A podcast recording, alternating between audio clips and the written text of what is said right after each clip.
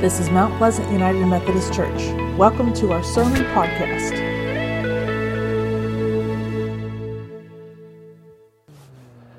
It's such a pretty day out here today. I couldn't imagine doing worship any other way than just kind of coming out here to a special spot. I wonder if you've noticed over the last several weeks that we have been in isolation, um, that the worship services are beginning to kind of evolve, they're kind of beginning to change.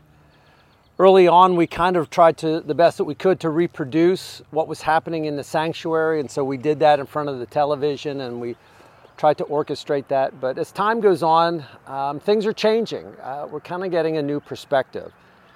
And for the last several weeks, I've been trying different locations, trying to bring out the, the different aspects of worship by coming out here into, into the outdoors um, to meet you where you are. It also kind of gives us a, a fresh perspective. I, when I found this spot up here, and, and I think many of you know, probably know where I am, I found that this was, this was going to be the perfect spot, right? I mean, it's just kind of quiet, it's secluded, it's off by itself. And it also allows you to, to see the church in the background. And I wanted to do that because I, I'm hoping that in, in these weeks that we're apart, that you're kind of getting a fresh perspective on what it means to be the church and especially what it means to be Mount Pleasant. The church on the hill, um, that's the way it was first described to me when people came and said, Well, what is Mount Pleasant? Oh, it's the church on the hill. It was about the geography.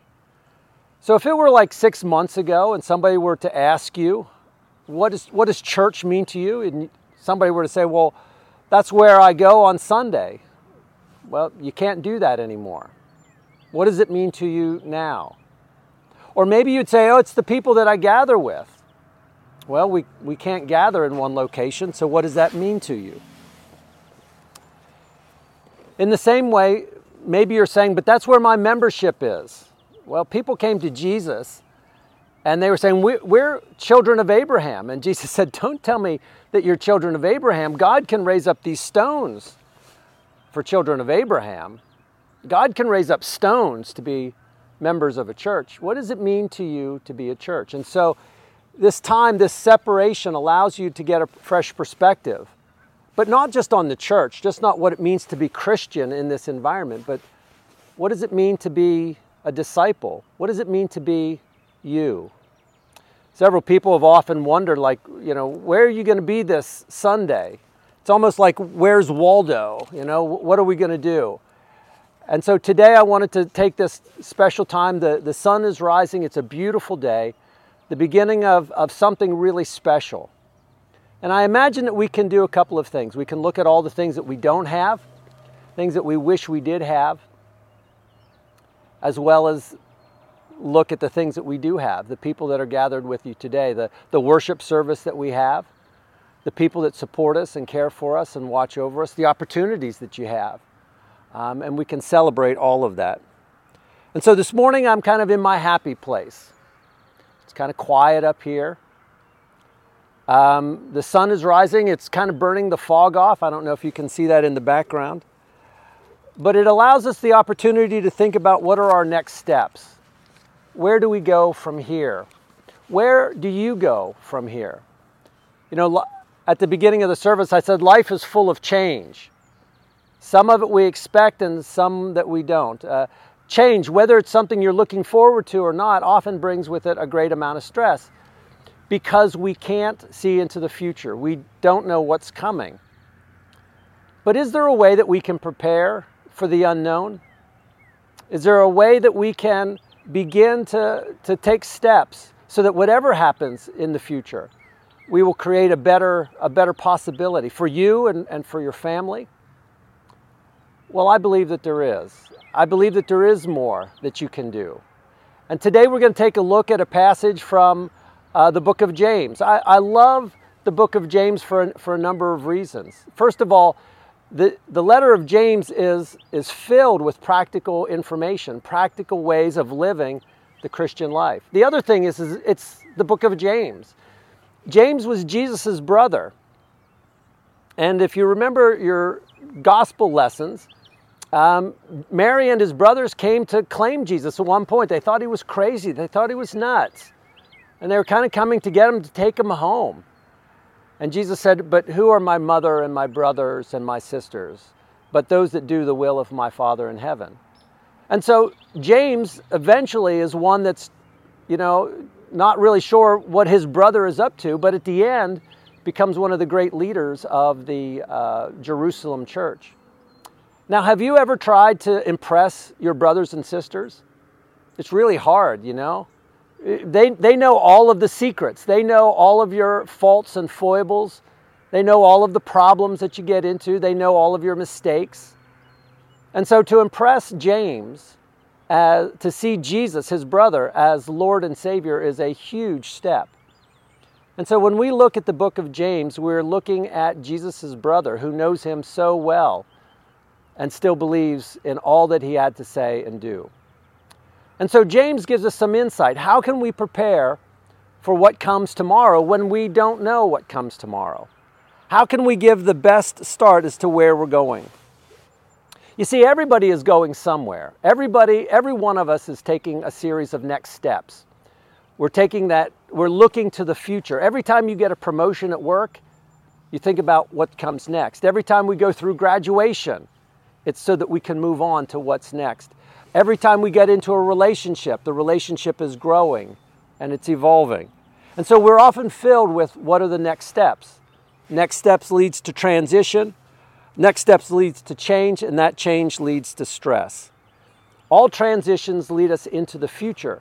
And yet, how we handle that transition, that change, is what counts. And so, the question that we're looking for today is Are there things that we can do now as followers of Jesus that will help us to prepare for the unknown? Now, there's a couple of things that, as we look at this passage, there's a couple of things that work against us.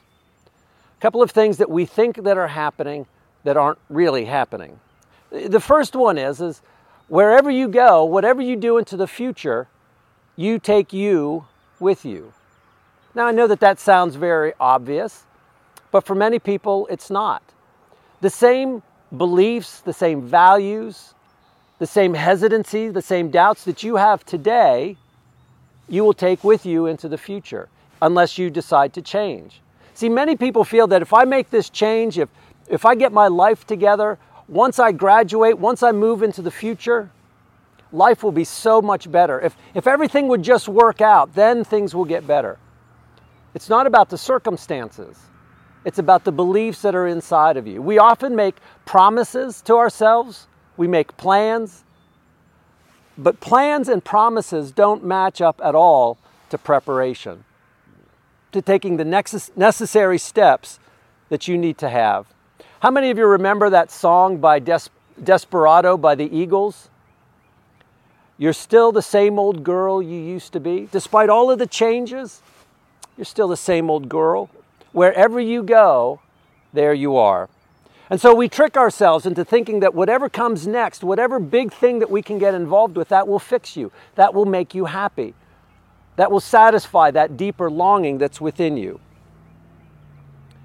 The second thing that I, I, want you to realize is that there is no direct correlation between knowing what's next and being prepared for what's next. Just because you know the different stages, it does not, it does not even compare with taking the necessary steps to prepare for what's coming next, the, the habits and the behaviors that come next. And so, James in chapter 1, we're going to look at James, the book of James in chapter 1, verse 25. James says, Now, if you do what I'm going to tell you to do, you will be blessed in whatever you do. Now, think about that. Would you want that for your children, for your grandchildren, for your spouse, for your friends and neighbors? Listen, whatever you do, if you do it consistently, you will be blessed in whatever you do. Now, he's going to lay out some of the things that you need to be doing, some of the things that you need to look for. Now, when he talks about blessed, he's not talking about you're going to be rich and famous and you're automatically going to be beautiful, you're going to be the smartest person in the room. He means you're going to be content, you're going to be satisfied with your life. You're going to be satisfied with the journey that you're on. Despite the uncertainty of the times in which we live, you'll be at peace with yourself. It's what they call a non anxious presence. You'll enjoy the beauty of the day. I don't know what today brings. So let's enjoy the moment that we have. Let's be blessed in whatever comes our way. As we live our lives, as we continue to be blessed, we recognize that what God considers blessed, a full and abundant life, is often different than what we consider to be blessed. Blessed here does not mean that little vial in Harry Potter, that Felix Felicis, you know, liquid luck. It isn't about having everything that you want. It's about having a spirit that is, that is unflappable, that, that is calm and, and, and peaceful with itself and with others. And so, what is it that James is inviting us to do? What does James want us to know about ourselves and about our future? In verse 22, going back to chapter 1, verse 22, he said, Now listen to me. He said, Do not merely listen to the words and so deceive yourself.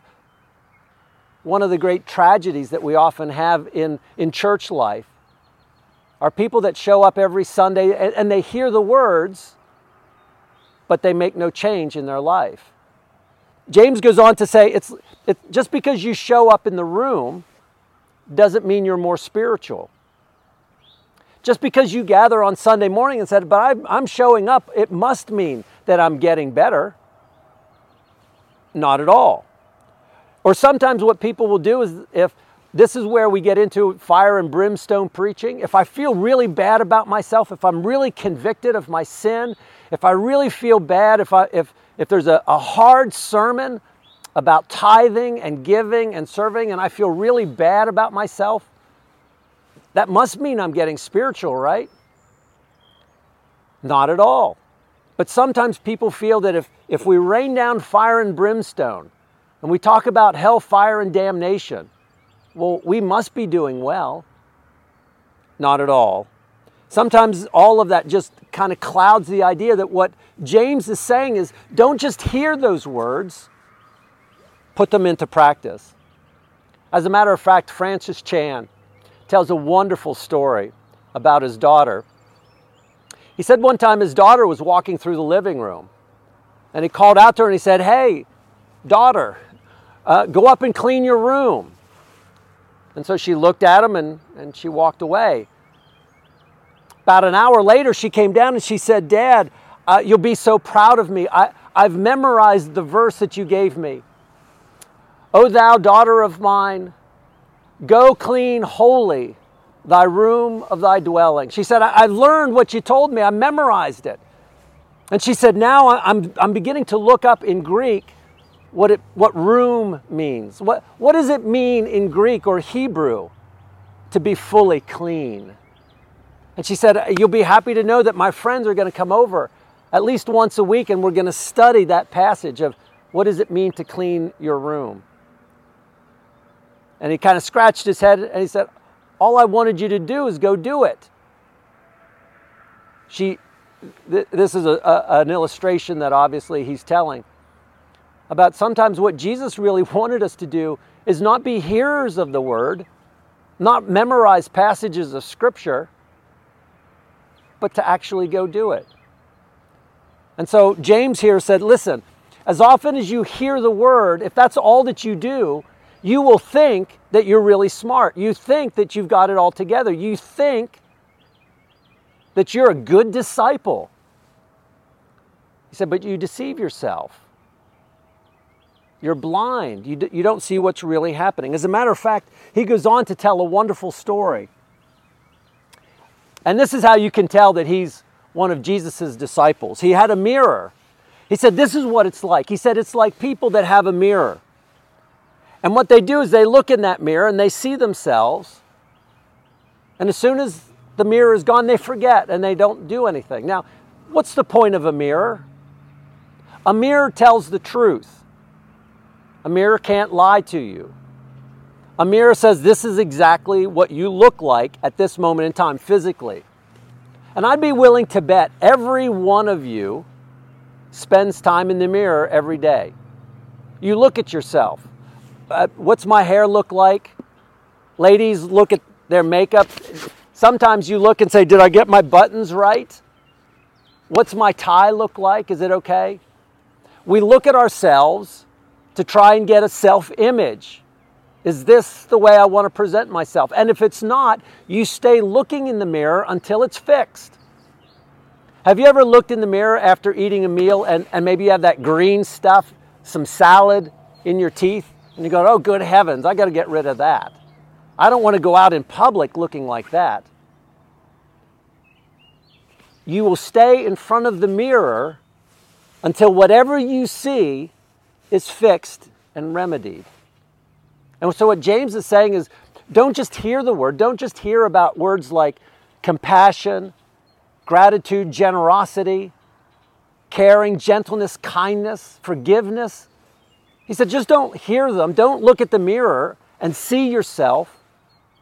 Do what it says. Take care of your outward appearance as well as you take care of the inward appearance.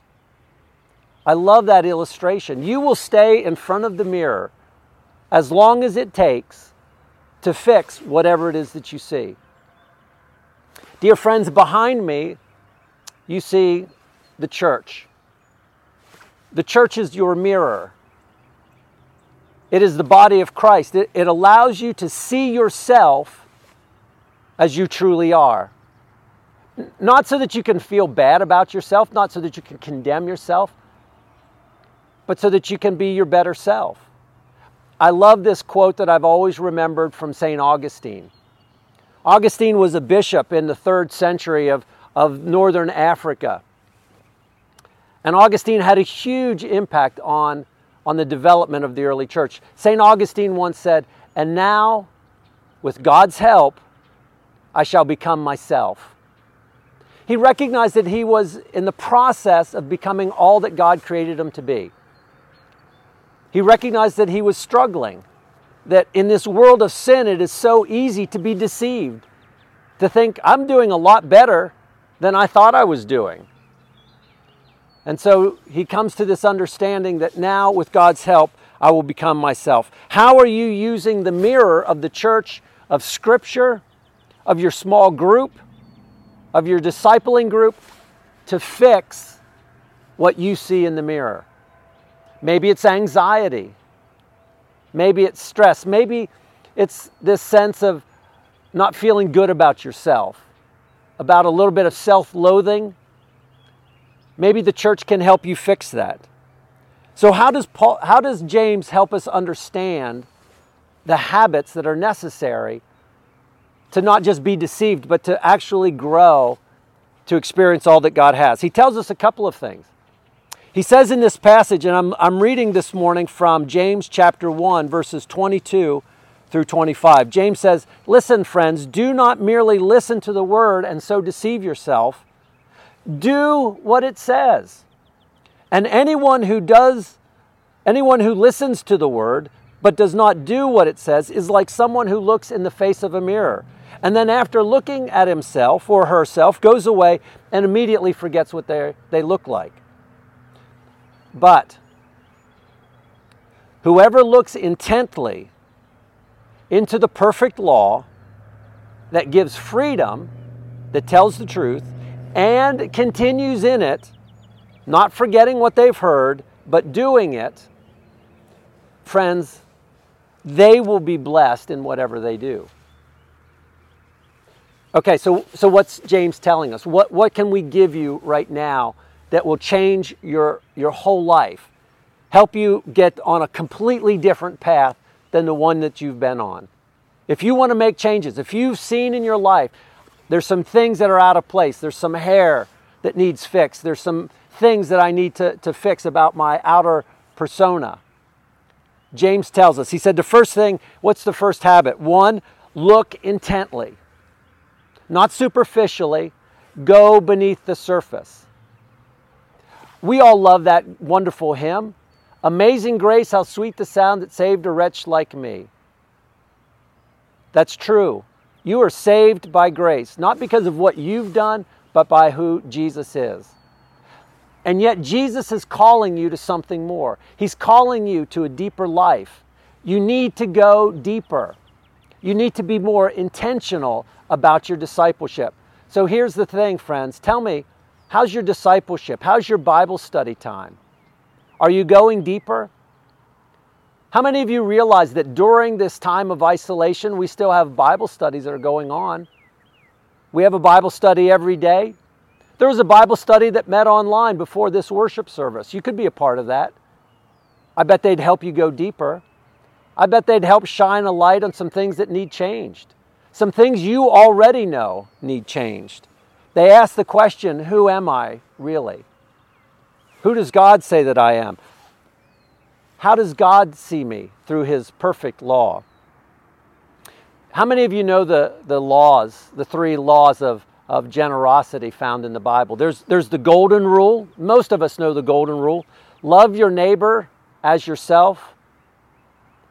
Many of us know that and we think about that and we practice that. There's the diamond rule. Did you know about that one?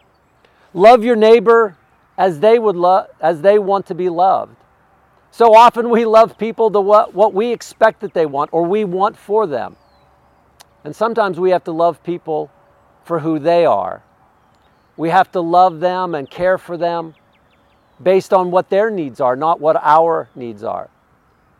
But the ultimate is the platinum rule, the Jesus rule. Jesus said, Love your neighbor as I have loved you, sacrificially, generously. And so our mission as a church family is simply to imitate Jesus sacrificially. That's what I mean by going deeper, being more intentional about following Jesus. Not just on Sunday morning, not just about showing up or putting in your time in worship, but about living it out every day. How have I lived like Jesus today? How have I failed and, and need to see myself differently? Where have I succeeded and where am I growing? We see that sometimes we need to get below the surface. Think about how it affects your life of generosity.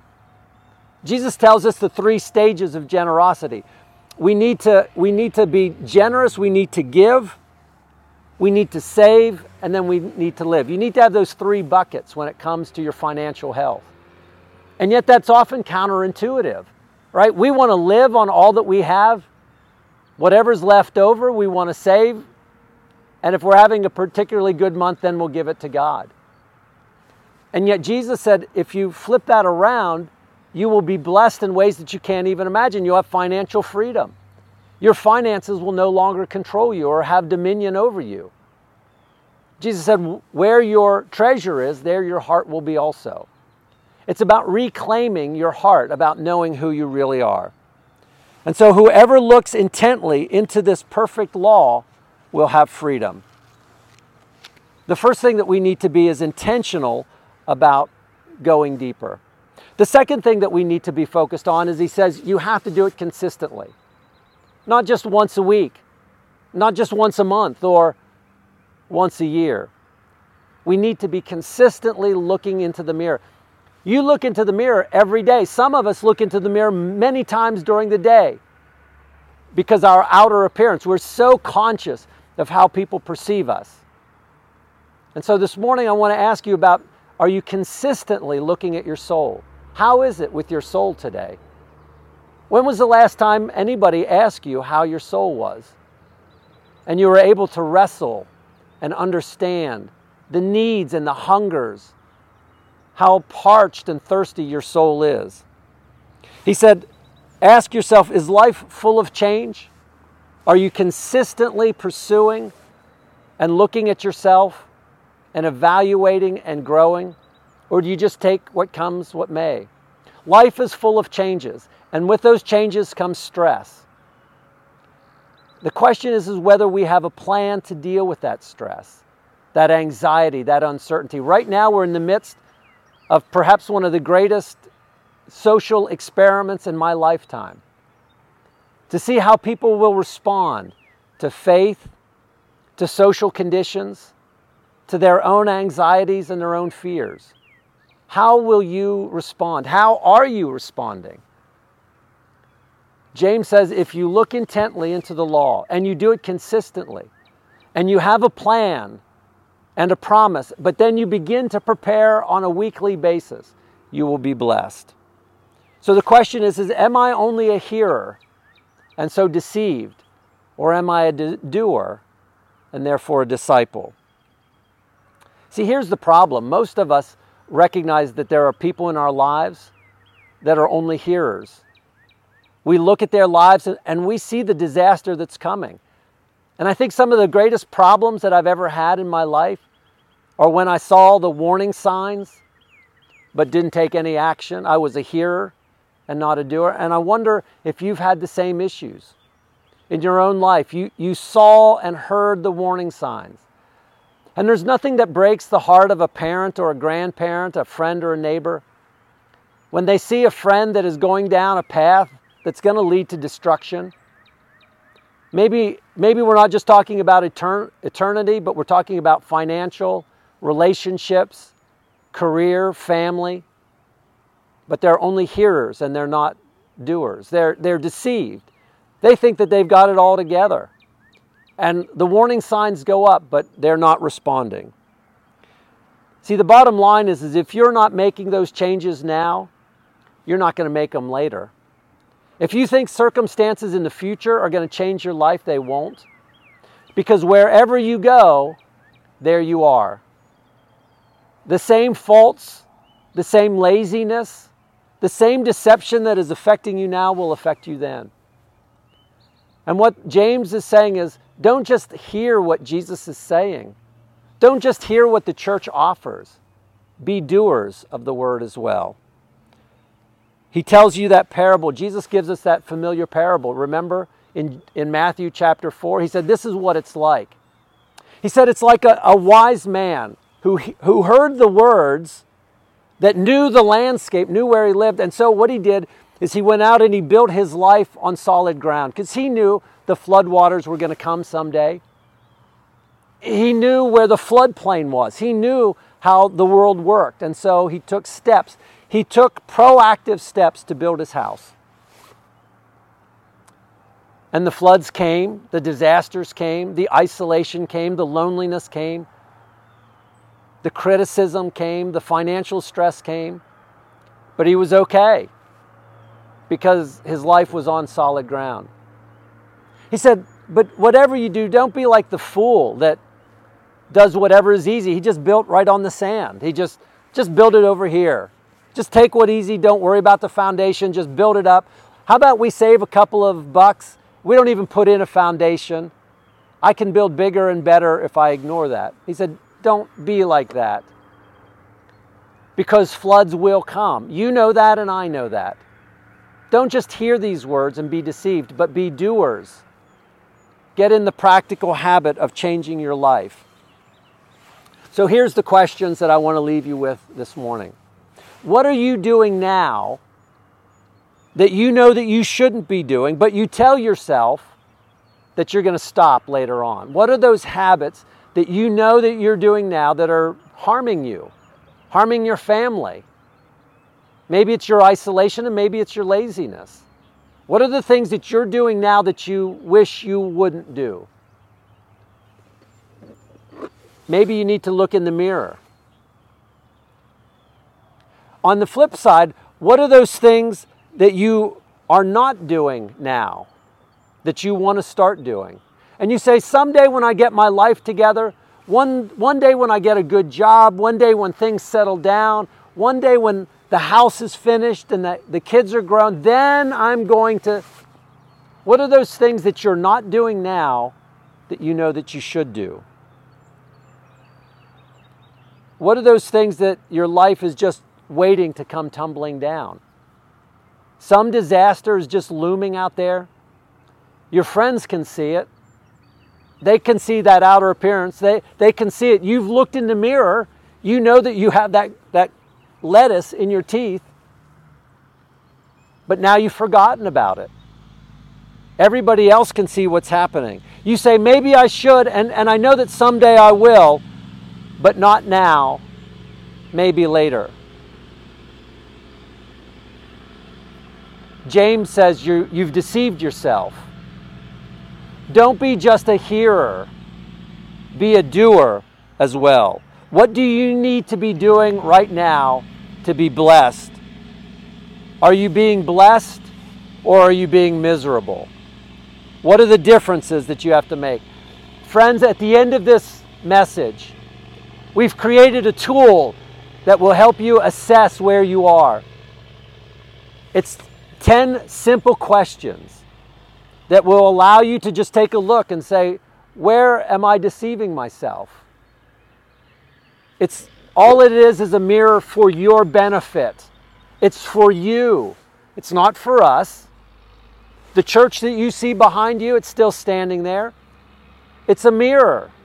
It's there to help you. It's there to help your family.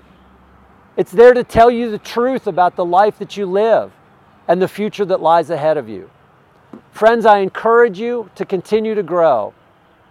At the bottom of this message, at the end, you're going to see a link that's going to help you get connected to a small group. The small group is there to help reflect and help the best you come into being. You see, we believe as a church that being with Jesus makes us better people. It doesn't make us richer or smarter or prettier. It makes us kinder, gentler, more loving, more generous, more caring, more forgiving. These are the values that define Mount Pleasant. So if you were to ask me, what is Mount Pleasant? Is it a church on the hill? Not really. Is it the big columns and the tall spire?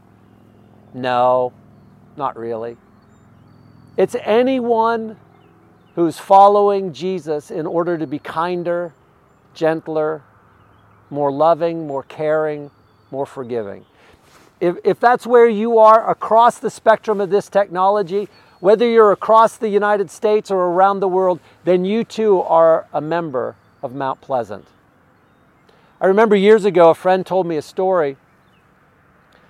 It was a snowy day, and all the churches in the area had closed because it was a snowy day and nobody could get to church. The, the snow was deep. And here, this old pastor was trudging through the snow to get to church. And one of the neighbors opened up the door. He said, Pastor, where are you going? He said, We're having church today. And he was making fun of him. He said, Pastor, how many people do you think are going to be in church today? And he said, Millions. Today, there will be worshiping with us millions, if not billions, of people giving, giving honor and praise and glory to God the Father around the globe. And so, friends, if you have committed your life to Christ, if you feel that you're, con- you're in search of, of a life filled with grace and hope, of generosity, of service, of love and gentleness, then you're already a member at Mount Pleasant.